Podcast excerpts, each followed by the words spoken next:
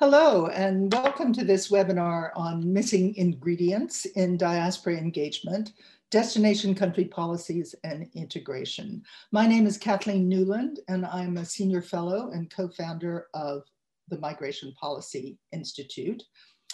Rather than the usual focus on what countries of origin can do to engage their diasporas in development, we're going to look at two things that are not so often part of the discussion.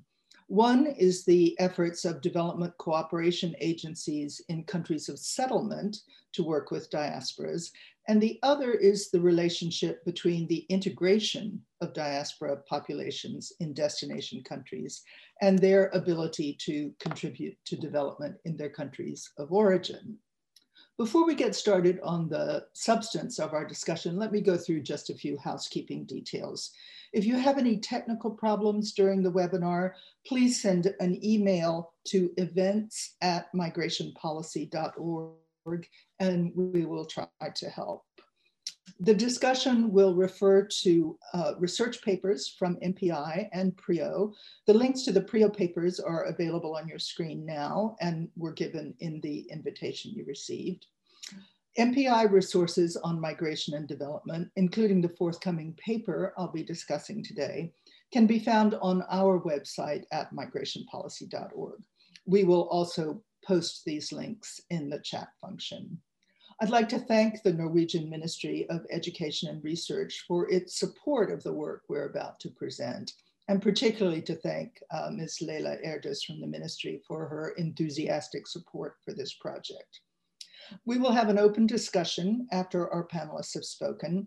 Please type your questions into the Q&A box uh, on your Zoom screen, and we will get through as many as time allows it will be helpful if you address your question to a specific member of the panel. Okay, uh, to help us understand the missing pieces of diaspora engagement, we're very lucky to have a panel of distinguished researchers and experienced practitioners. Leading us off will be Mr. Grunde Kreken Almeland, State Secretary for Integration in the Norwegian Ministry of Education and Research. I will then present some research we've been doing at MPI on how countries of destination have included diasporas in development cooperation. Marta Bivand Erdal, the research director of the Social Dynamics Department at PRIO, will then take us through PRIO's recent research on the links between immigrant integration and development. The research and analysis that Marta and I present will then get a reality check from two practitioners, Gibril Faal is a director of GK Partners, a social enterprise advisory group based in London. He's also founding director of the African Diaspora Development Platform, ADEPT, and a professor of practice at the London School of Economics. Kristen Viren Strom is senior advisor to Caritas Norway, one of Norway's major NGOs, which works extensively on immigrant integration in Norway as well as on international development and humanitarian response. It's now my great pleasure to turn the discussion over to State Secretary Almeland. Mr. Almeland, you hold the integration portfolio at the Ministry of Education and Research. And as a member of parliament from Oslo, Norway's most diverse city, you are a member of the Standing Committee on Family and Cultural Affairs. We're delighted to have you with us and the floor is yours. Thank you so much. And let me first express my appreciation for being here today and thank the Migration Policy Institute and the Peace Research Institute of Oslo for giving me the opportunity to participate in this very important webinar. We highly value the expertise and the efforts put into the reports that are being presented here today.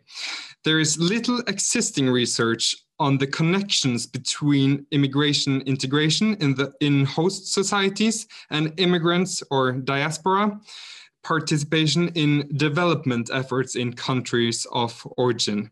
Also, how these connections are in relation to states' policies in the respective policy fields of integration and development. Your reports are groundbreaking in that they add knowledge to an area with very sparse information. One of the Norwegian government's main projects is to strengthen our national efforts for integration of immigrants in our society. The overall aim of Norway's integration policy is to increase immigrants' participation in working life and in society in general. The Norwegian welfare society is built on trust, cohesion, minor disparities, and opportunities for all. To protect this, we must make sure we have a community with room for diversity and respect for the basic values and norms on which our society is built. We must prevent segregation and promote social cohesion. This is important for security, uh, securing the sustainability of our society. Therefore, the Norwegian government presented an integration strategy that is ongoing from 2019 until 2022 with multiple efforts to increase integration efforts. One of the measures in our strategy is an aim to investigate how national and international cooperation between civil society, immigration groups, the private sector, and civil society organization can uh, be improved. The link between migration, uh, development assist assistance, and development have been put on the agenda in, uh, in international fora. Among other things, there is a focus on the possibilities for strengthening cooperation between civil society, the private sector, and diaspora in development co cooperation in countries of origin. As regards uh, Norwegian development works, we know that it is decisive with updated information about the country and the area where we work. Diaspora in Norway has good knowledge on, about countries of origin. NORAD, the Norwegian Agency for Development Cooperation, is responsible for financial support to civil society organizations in development work. NORAD encourages all organizations, also diaspora organizations, to apply for support to projects from rele relevant schemes.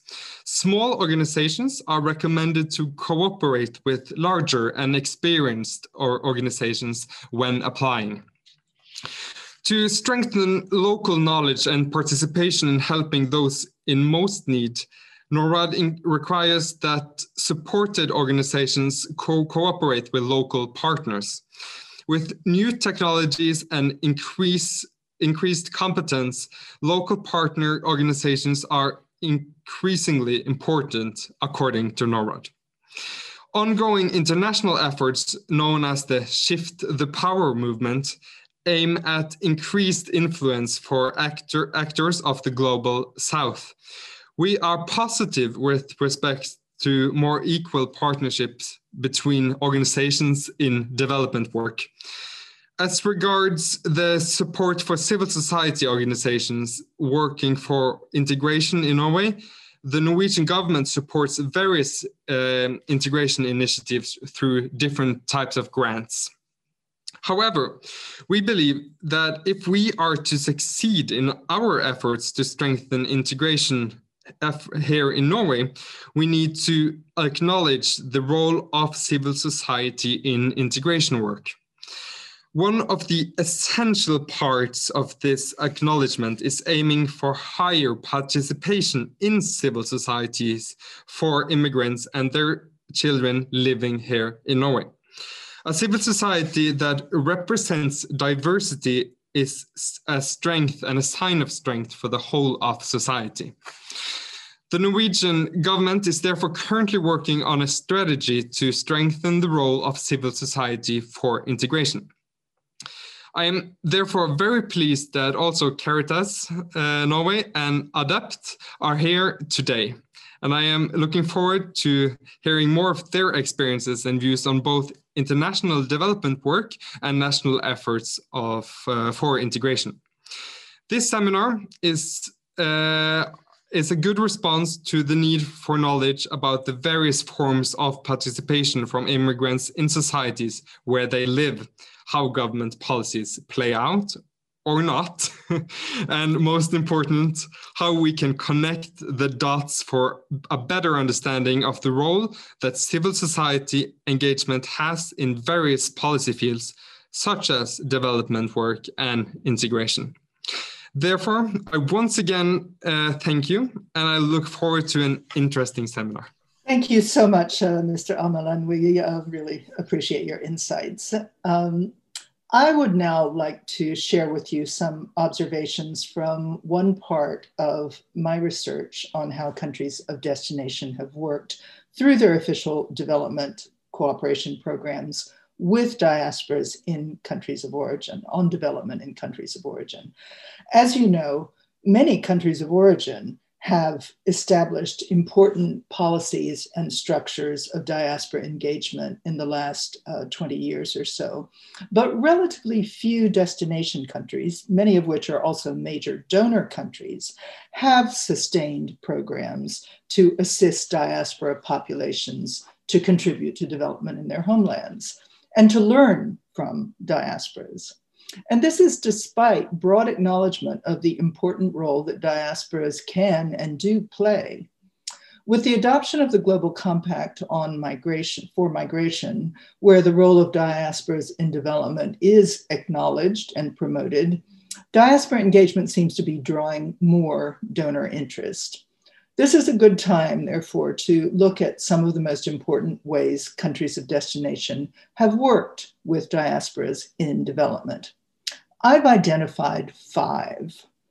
Support to form or strengthen diaspora organizations, grants to development projects initiated or implemented by diaspora organizations, consultations with diaspora members and organizations on development policies and programs, skills circulation, including temporary return of diaspora members uh, to countries of origin and support for diaspora entrepreneurship. And I'd like to say just a word about each of those.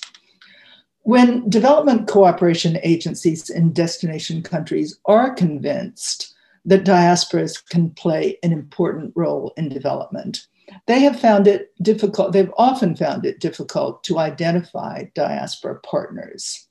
They've followed several strategies to resolve this problem. One is to survey the many existing diaspora organizations and decide which ones have a track record of accomplishment and goals that are compatible with those of the development agency. Even before the UK Department for International Development, DFID, was created, the UK government was advised by an extremely capable diaspora organization, the Africa Foundation for Development, AFORD, and later DFID worked closely with AFORD. Some governments have supported the formation of coalitions to create a single or at least a more widely representative voice of the diaspora. One of the most durable of these is the national in platform in France known as FORIM, which brings together nearly a thousand migrant diaspora organizations that work on development. FORIM was created in 2002 with French government funding after years of campaigning by diaspora organizations to be taken seriously as development partners. Top down government created platforms are likely to have trouble establishing legitimacy and a sense of ownership among diasporas or to have real influence on policies. A more successful strategy for strengthening diaspora organizations is to work with structures that diasporas themselves have created and built. Another way that destination country governments work with diasporas is to fund development projects initiated by diasporas in their countries of origin. Some do it through conventional grants from their development budgets, others through grant competitions, and still others through matching grants. Any of these mechanisms may be administered directly by a government department or through intermediaries. Several governments, including France, Germany, and the UK, have established special purpose mechanisms to support diaspora led projects that are too small for conventional funding streams. Often, experience in these small grant programs will um, have uh, allowed diaspora organizations to develop capacities to the point where they can apply for development funding through regular channels. A third way that diaspora countries, uh, that uh, destination countries, sorry, involve diasporas in their development work is through consultative mechanisms. Some are specifically for diasporas, while others include diaspora groups in more general civil society consultations.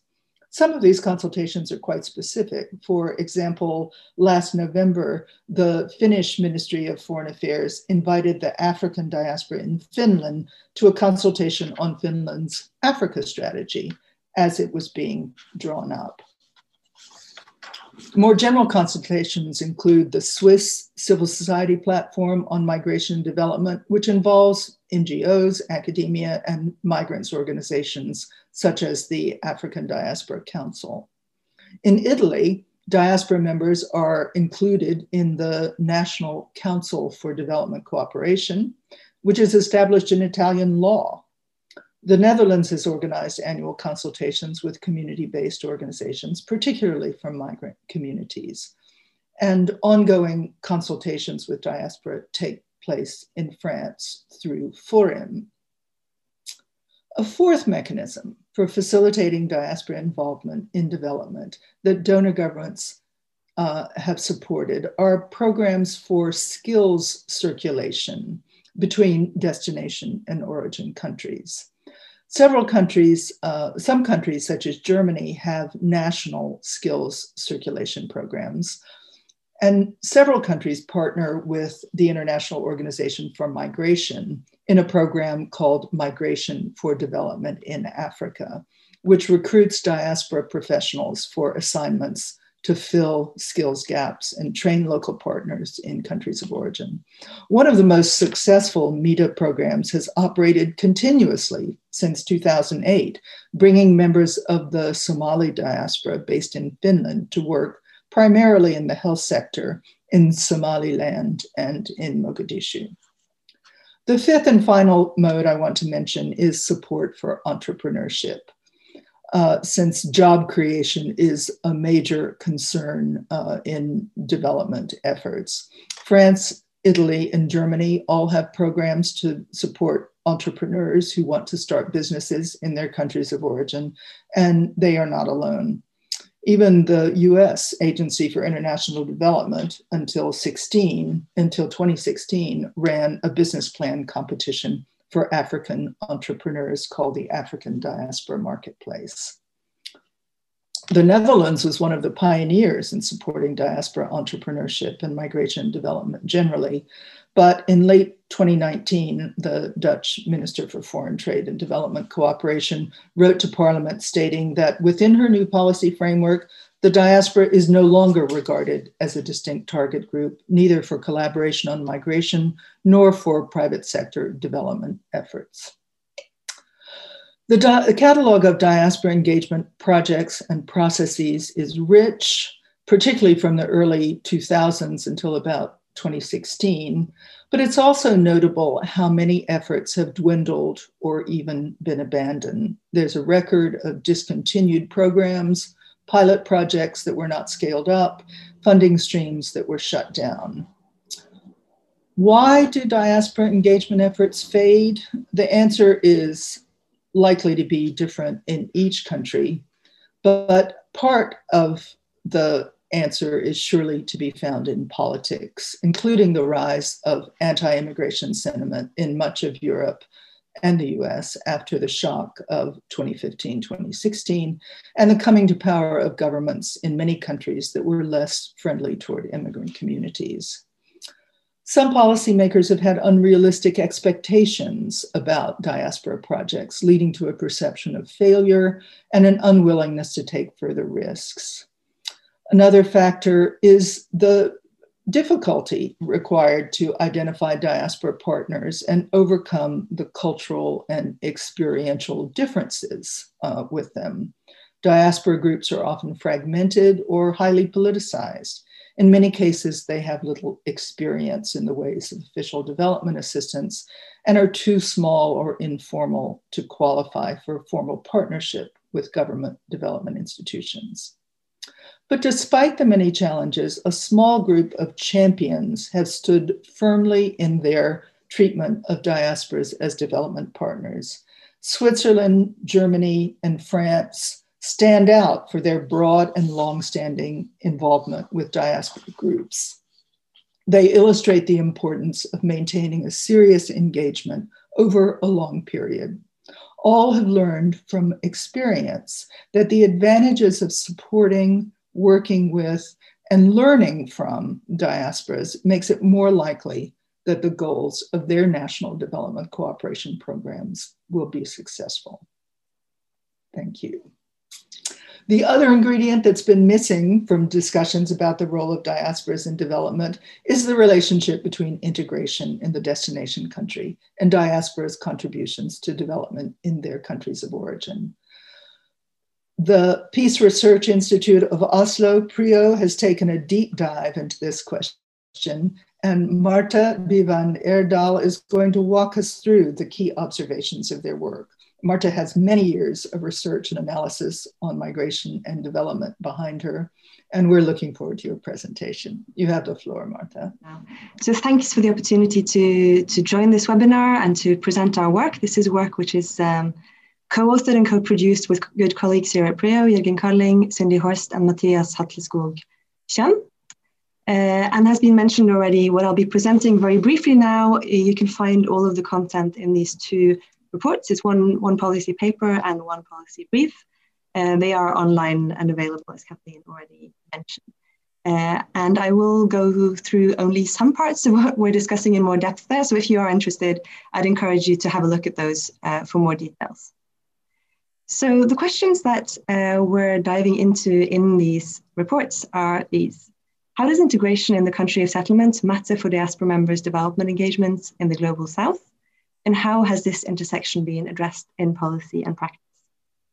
And these questions have been posed, uh, I think, for good reason, and they were posed uh, in this context to us also by the Ministry of Education and Research, which we produced these uh, papers for.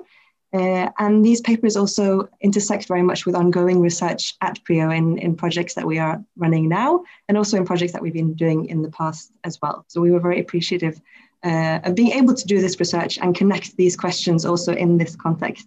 And indeed, as I'll come back to, uh, there seems to be a lacuna in terms of actually connecting these things, which is puzzling because migration is so much on the radar, both in terms of connections between migration, perhaps management and development, and integration concerns. So how come these are not connected more? So in the paper, we try to take a step back and look at mechanisms that link integration in countries of settlement with development in countries of origin. So rather than starting with, with policy practices or what has been done in a way, which I think Kathleen has, has spoken to already to an extent, we take a, a further step back. Uh, and I think what we try to do here is to really consider what we know to be very many migrants' life worlds, uh, which are both here and there. So for very many migrants, both the integration in countries of settlement and the development in countries of origin aspects somehow speak to their everyday experiences, to their family connections, to their everyday lives, quite simply. I'm not going into going to go into definitions about what we mean by integration or development. Of course, these can be contested terms. Uh, feel free to, to dive into our papers if you're interested in, in how we how we approach those terms. What I would like to point your attention towards, though, is the specific activities that you can see in the middle of the figure here. So what we do in this report is that we try to sort of think about how is it exactly that migrants uh, actually contribute to development in countries of origin. And the specific things that we've listed are a list based on, on, on our review of existing work, on our own research experience. Having followed this field for a long time, I'm sure that list could be tweaked or added to by others as well. I'd welcome comments on that. But what we focused on is remittance sending, entrepreneurship, which has already been mentioned, Return migration, circulation, and temporary stays. Again, this has been mentioned already. Transfers of norms and values. Voting and activism. I know there are people in the panel who can speak to this as well. Civil society led initiatives. And participation in official development aid, which again has already been discussed. And so for each of these in the paper, we try to go through taking the example of remittances. How can remittances contribute to development? What influences the development impact of remittances? What affects diaspora members' inclination to send remittances? And what are the possible effects of remittances or remittance sending on integration? And so then we take all of these specific activities that I mentioned and try and run through what do we know about these? What are kind of plausible links that could be made? Uh, and again, here there is some research. Uh, many places, maybe there isn't quite sufficient research because those connections haven't really been made in the research that we have. But still, I think, you know, largely there are some assumptions here that I think we can, we can work with. So then moving to what we actually can say from the research that exists on diaspora development integration links, and I think also following from what Kathleen has already said and what I've alluded to, there isn't that much research on these links, right? But there is a lot of research that sort of speaks to them in different kinds of ways. And that's what we've tried to review. If we only tried to review those that specifically target these, these links, that list is quite short. If you're interested, again, that list is actually in the paper as well. So which, which six things does, does research tell us about diaspora development um, integration links? First of all, integration matters. Second, integration processes and transnational engagements are not a zero-sum game. Migration and migrants' contributions are relevant to development processes in countries of origin. There is potential for greater conceptual clarity, both in um, research and in policy and in practice, I'd like to stress, about what we mean when we say development and what we mean when we say integration. Now, integration and development links are set within interpersonal relationships. And I think this is best illustrated perhaps if we think of remittances, which I think most of us will, will automatically understand what are. These are private funds, private transfers that are very familial, very personal. And so this is a good lens through which often to understand different types of mechanisms through which integration and development are connected. And perhaps perhaps a little bit of a sort of unusual twist as compared to the more usual focus on the sort of official development aid collaboration in sort of grants that we support with. That's part of the, the picture. We're suggesting there's another part of the picture which we're often missing.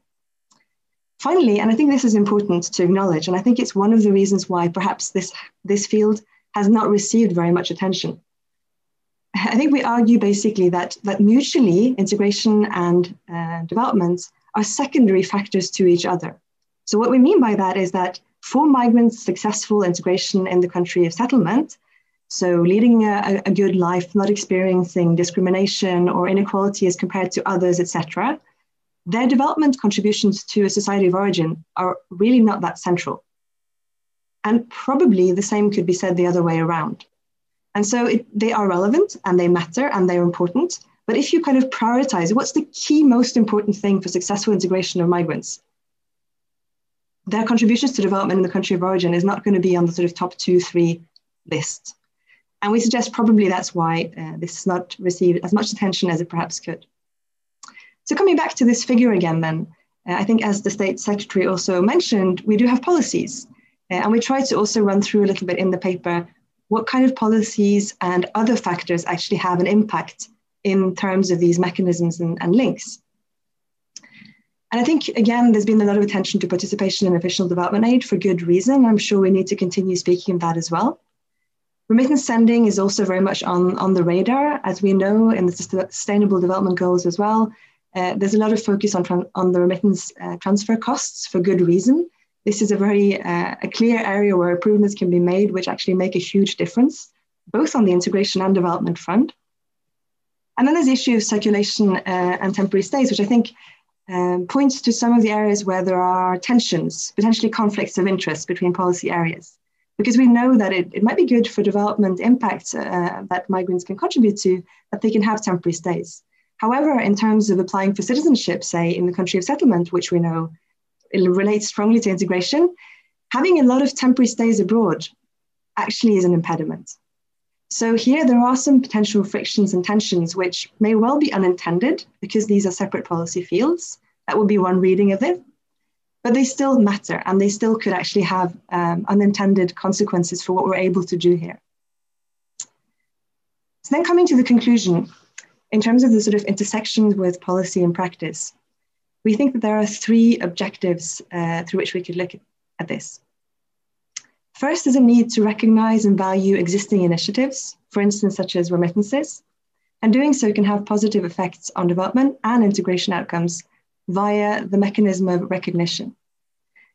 And as I alluded to, there's a point here about avoiding obstructing diaspora members' development engagements through unwarranted suspicion of transnational connections or creating different types of formalized barriers, which will very often not be in the field of diaspora development at all, but quite somewhere else. And then there's this point about supporting the existing initiatives that are there, because we know that diasporas engage in development policy or not. So it's there. And then the question is do we choose to relate to that or not? Then I think a point which is recognizable there is still a need to promote diversity in the development sector, and this should be strengthened, which has already been alluded to. And policy dialogue and coordination between relevant ministries and directorates is necessary. Uh, and the final recommendations that we have are quite on the sort of nitty gritty level, I'd say. Uh, and I, they are based on the Norwegian experience, uh, but they also, I think, reflect experiences from quite a number of different countries. But I'd be interested to hear comments on that as well. And these are first establishing cross-cutting fora or communication channels that help prevent segmentation and policy incoherence. This is critically needed if we are to make any advances in the field of linking integration and development. Identifying implications of policy developments, policy developments in one field for outcomes in others, and ensuring that these are addressed at an early stage. And we'd go as far as saying this is actually about doing no harm. And then quite a detailed and specific point, I think, but an observation we've had, at least in the Norwegian context. There are important uh, bureaucrats, policymakers who play a big role and who matter. But of course, people change jobs. And in some ministries and directorates, there's a lot of turnover. And very often, this specific issue of the connections between diaspora integration and the development of efforts in countries of origin comes down to dedicated individuals who do an excellent job in different bureaucracies but a consistent policy shouldn't really rely on that kind of individual uh, engagement and commitment only. I'll stop there. Thank you. Thank you so much, uh, Marta, for that very challenging set of observations. Uh, we really appreciate that. Um, we're now going to turn to Gibril Faal. Gibril, you're a businessman, a serial policy entrepreneur, a teacher, and a diaspora leader with roots in the Gambia. You've collaborated with many development agencies and international institutions and processes, and we're grateful to you for sharing your perspective on how they can successfully work with diasporas. Thank you very much, um, Kathleen. And the points that you made and the points that Marta made are very much in line with my experience in terms of policy and practice of diaspora development. About 20 years, in the mid 1990s, AFFORD, which you mentioned, the African Foundation for Development, was very big on making the point of what they call here and there, a phrase that I've heard Marta use as well, indicating that the way the diaspora are situated in their country of residence very much affects their contribution in the country of origin or heritage. And about 20 years ago, I came across, we were involved with a study conducted by the Open University, which in the United Kingdom based in Milton Keynes.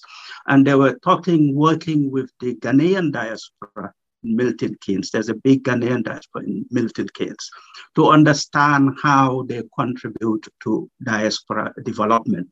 One rather obscure observation they had caught my imagination, from which I developed a sort of framework on how to look at the conceptual and practical basis of diaspora contribution.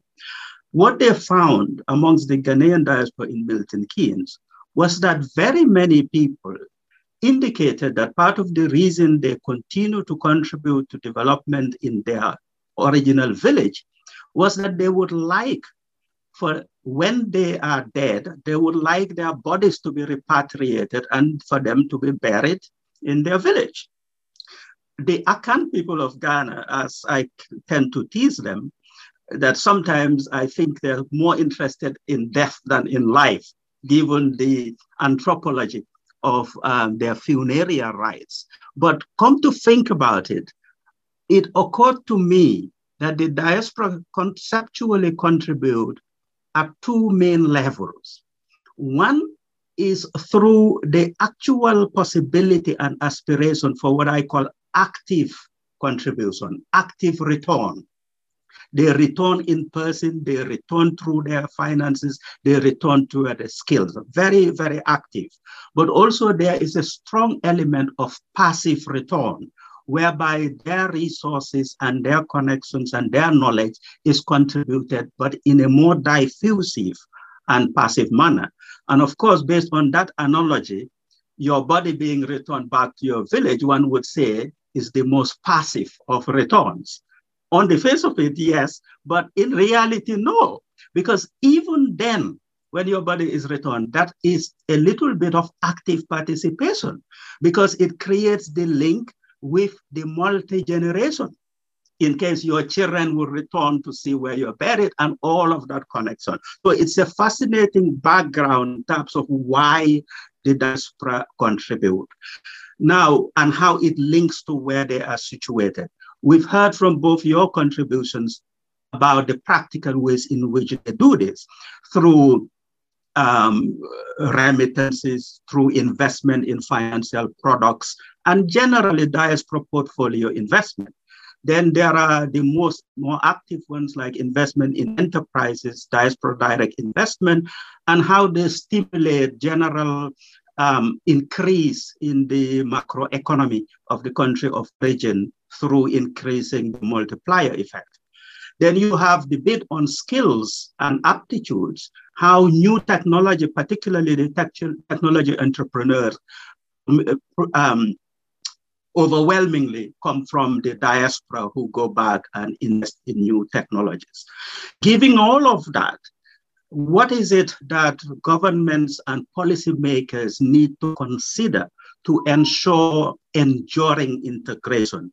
I would mention briefly five things that I think are relevant. Number one is legal status. The question of regularity, whether somebody has legal status in the country, is considered something away from development, but it is not. Because regularity gives a degree of certainty and predictability, and therefore life planning of the individual migrant. And then they are able to do better in the country they're based in and so contribute better in their country of origin. Second is access the issue of discrimination in the countries of residence and how that affect life chances, for example, access to jobs. So the better job you have, the more stable job you have, the more income you have allows you to contribute more. So again, the general big issue of discrimination is not delinked to diaspora integration and contribution to development. The third one is links to what I call the friends of the diaspora. So the migrants and diaspora, the more settled and integrated they are in a country, the more they develop social capital within the wider population in that country. And it is through this connection of friends of the diaspora that they would amplify and expand the contribution they make. And that is evidenced through the diaspora entrepreneurs usually finding partners from the community, the um, original community as partners in business.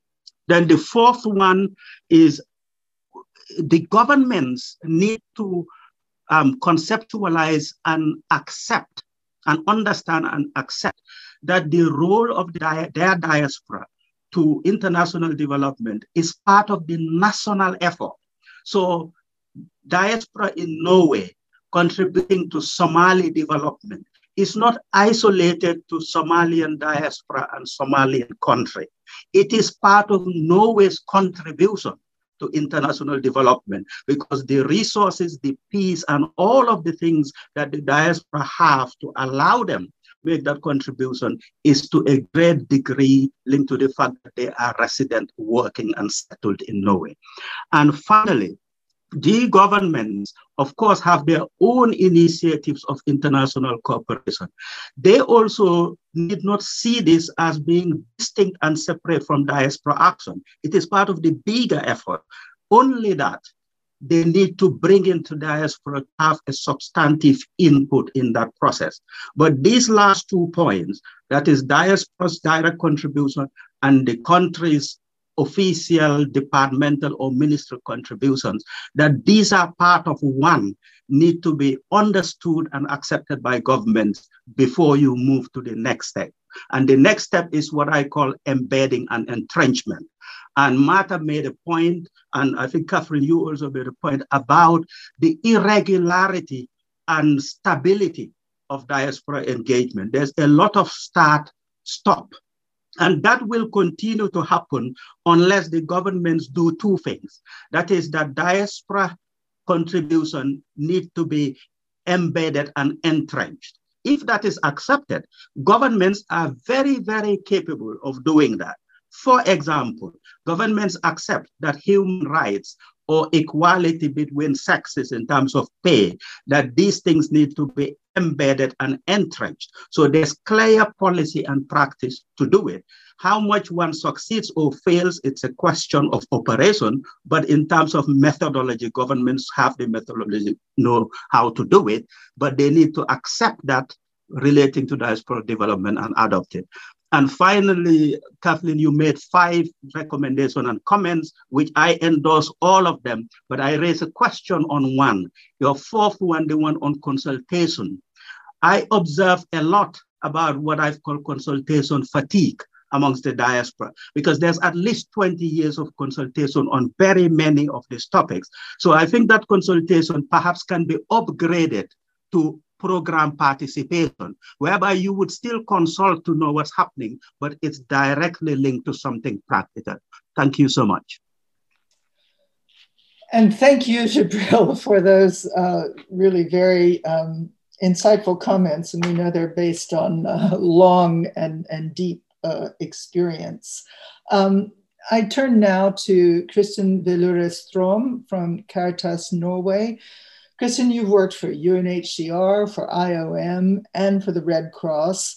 And as a senior advisor to Caritas, your work involves immigrants and refugees in Norway, as well as development and humanitarian work overseas. Uh, I'd re- really love to hear your observations about these intersections. Over to you. Uh, yeah, hello. And first of all, thank you very much for the invitation to participate here today. It's a truly important and interesting webinar. Um, and first, for those who are not familiar with Caritas, we're the humanitarian aid organization of the Catholic Church. Uh, and thus, we're also part of a large international network with a presence in more than 160 countries.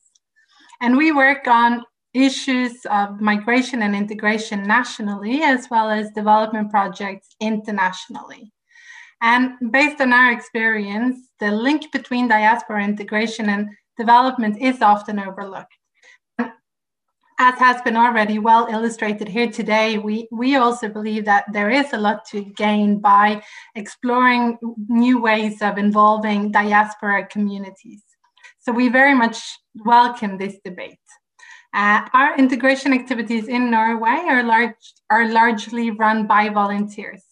And in Caritas Norway, about 70% of our volunteers have immigrant or minority background, which is quite unusual in the Norwegian context. And many of our volunteers are well integrated. But many also have quite relatively or relatively newly arrived uh, in Norway, and they use volunteering as means of integration. So they get work experience and then they use this work experience as a stepping stone into ordinary work. And that is something that we also actively encourage. Um, we cooperate with several diaspora or immigrant organizations in our integration projects. Many of these, especially those who are, you might say, more country specific, for instance, the Somali Norwegian organization we work with, are strongly engaged in societal and integration issues in Norway as well as issues related to their country of origin. And from our experience, active involvement from diaspora members often comes from a position, you might say, of surplus capacity, that they feel that they have something to contribute with. As an example, one of our volunteers with a Somali background recently came to me to discuss possibilities for her to work internationally. She's born in Norway, well integrated, works as, as a nurse at a Norwegian hospital, but then volunteering at Caritas had made her realize that she also wanted to contribute internationally. So we believe that skill circulation or rotation schemes, as, as seen in Germany, also in a Norwegian context, can mobilize diaspora groups. And double citizenship that Norway relatively recently opened for also facilitates, uh, facilitates this form of circular migration that makes it easier for diaspora communities to contribute in their countries of origin. And in Caritas, we've had several diaspora um, communities involved in international um, uh, projects, um, such as a joint project with the Sri Lankan diaspora organization, cooperation with different Vietnamese diaspora groups, and also a current project um, on the peace process in Colombia, where the main aim is to involve Colombian diaspora in Norway specifically. And based on our experience, there is a lot of unused potential, knowledge, and skills among diaspora groups. And these bottom up initiatives from diaspora groups can create a strong sense of commitment and accountability in the communities. Um, however, we also see challenges, and, and that's important to also take into as part of this discussion that um, some diaspora organizations do not have the administrative competence or capacity to, to run or to co run development projects. Some are strongly linked to certain ethnic groups or political interests. And some members of the diaspora have been in Norway for so long that they don't actually sort of have the necessary local knowledge needed. That's, of course, not to say that diaspora organizations are not relevant, because on the contrary, they're highly relevant, but these challenges also need to be addressed. And from our perspective, active involvement of diaspora groups, both from governmental agencies and humanitarian organizations, is important. So, of course, is capacity building. It's not necessarily so that the resources from diaspora communities always are best channeled through separate diaspora organizations. And diaspora members should also have a stronger position within the more established development organizations. Um, in this regard, development organizations, at least in Norway, have quite a long way to go. Uh, last year, a Norwegian development magazine, Bistandsaktuelt, conducted a survey on staff diversity among humanitarian or development organizations in Norway. And perhaps not surprisingly, most organizations mainly had employees with Norwegian or Western backgrounds. And Caritas was actually the only organization with a secretary general from a developing country. So we need initiatives that aim to increase recruitment among diaspora groups. And this should also target second and, gener- and, and third generation immigrants, where many are highly skilled, have relevant language and cultural skills, and their involvement is often more humanitarian than, than political. And as the final remark, I'm almost done now. We believe that increased diaspora involvement can be an important driver for development. However, this requires more political priority, funding, and as has been said as well, a more intersectional approach, including the private sector and the involvement of several ministries, such as the Foreign Ministry and the Ministry of Trade and Industries. And we believe that, that this work is mutually reinforcing with integration objectives because a more holistic approach to diaspora involvement in the development field can also positive, positively interplay with integration processes in Norway, as it sends positive signals to migrant communities that their backgrounds and resources are valued, which for many migrants today, unfortunately, unfortunately, is not quite the case. Thank you. And thank you, Kristen, for a, a, perspective that not only marries the integration and development aspects, but was also very practical. Um, and uh, we appreciate that. Uh, and thanks to all our panelists who are now uh, ready to address uh, your, your questions. We have uh, about uh, only about 10 minutes left to the, uh, till the end of the hour. Um, we might go over just a bit to answer the questions that have already been placed to the panelists. so let me just start in with some of them. Um, uh, the the first one that I have, I think, is is probably one for you, Kristen, which is how diaspora contributions might be seen by host societies. Some native born people might see a close engagement with countries of origin as a sign of a lack of integration. And um, this questioner wondered if you had any observations about that. Thank you. Yeah. Um, and in terms of in terms of the the Norwegian population or sort of the, the native population, if you might say that, it's um, this is not a topic that is much on the agenda or that has been discussed in in much detail, sort of in sort of a broader political debate on uh, in terms of migration or integration. And I guess um, there is also quite, um, it, it might easily be interpreted that if that migrants settled in Norway have too much of a focus on their country of origin and their background, that they're not focused on their integration process in Norway. So clearly there is a need for more debate about also that sort of possible um, or that strengthening link between integration and, and involvement in country of origin. Yes, and I think uh, I think as you pointed out also that um, involvement with a diaspora organization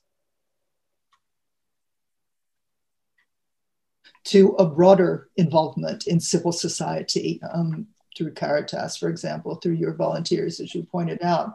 So it, it works uh, it works both ways. Yeah, um, and just sorry, could I mention very briefly there because actually the the Im- immigrant organizations or the diaspora organizations have been given sort of uh, more of a focus now during the corona pandemic because and and to many in many ways you could say they've been incremental to the government's pandemic response because they've worked actively on outreach and with um, towards uh, vulnerable migrant groups uh, with information and also assistance Okay. Yes, thanks very much. That's very, very relevant. Um, a question for you, Marta. Um, how much does remittance sending contribute to inequality in the countries of origin? Is that, uh, it's a little bit outside of our discussion today, but uh, based on your prior work, I expect you have some observations there. Thanks, Kathleen. I think, you know, it's, it's an important concern. And, and I think the research we have First of all, some of it is very much macro level at the national level, some of it's very micro. Uh, and I think it's fair to say that it's a little bit inconclusive. But of course, having a hunch that when some people have a migrant abroad and they receive a lot of remittances, and their neighbors don't have a migrant abroad and don't receive a lot of remittances, that this can, at the micro level, lead to increasing inequalities, I think is a very sort of sensible hunch to have. So there's clearly some, some merit to this question. I think what the data tells us, to the extent that it is conclusive, and I'm not sure it is, but to the extent that it is, is that there seems to be a development over time where remittances become more uh, pro poor over time. So as migration becomes more common and maybe more broader sections of the population actually migrate, then it becomes less um, less driving of inequalities. At the national level, it's very complicated, I think, to sort of isolate the effect of this on inequality, because what are also the other effects of, of migration? But I think it's an important uh, question. Uh, and I think it's an important question also in terms of who is it that actually sends remittances and how much do they send among migrants And then we can maybe turn it back to, to the topic of conversation in terms of migrants' income levels, their job security in countries of settlement, and questions of integration, and whether migrants' resources and competences are being used in an adequate way in societies of settlement, which may lead them then to have higher income levels and be able to send more, and maybe also distribute remittances more broadly in their communities of origin. Of course, they send remittances mainly to their loved ones. We also know that a lot of migrants send remittances much broader than that.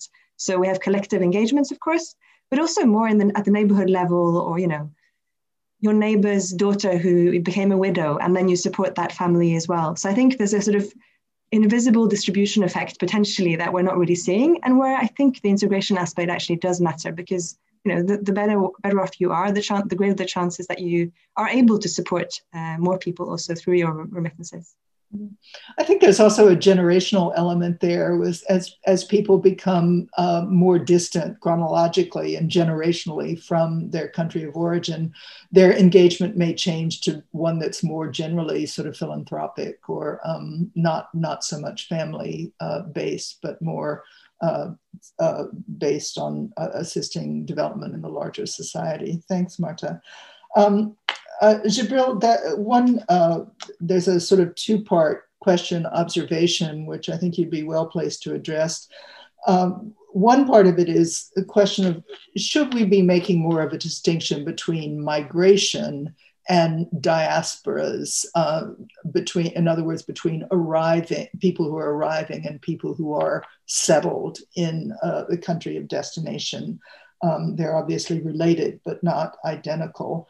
And um, the the second part of that uh, observation was that um, was in terms of um, the struggle for impact from diaspora um, projects, which are often you know very short term. And um, are we are we sort of lacking a long term vision of the role of diasporas in development? Are we being sort of courageous and confident enough about articulating what their role is. And uh, maybe in response to that, you might reflect a little on your own experience with the Gambia.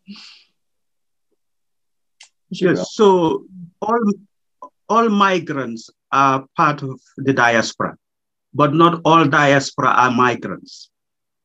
Because the diaspora includes second, third, multi generation who have never migrated. They were born in the country they are. So the distinction is technically important in terms of their contribution to development, it becomes less important. But the distinction, I think, is structurally important to do that. Now, relating to the struggle for impact, yes, it is true that we mention all of the stop start, but there is a positive continuity and consistency. That is, the diaspora never lets go.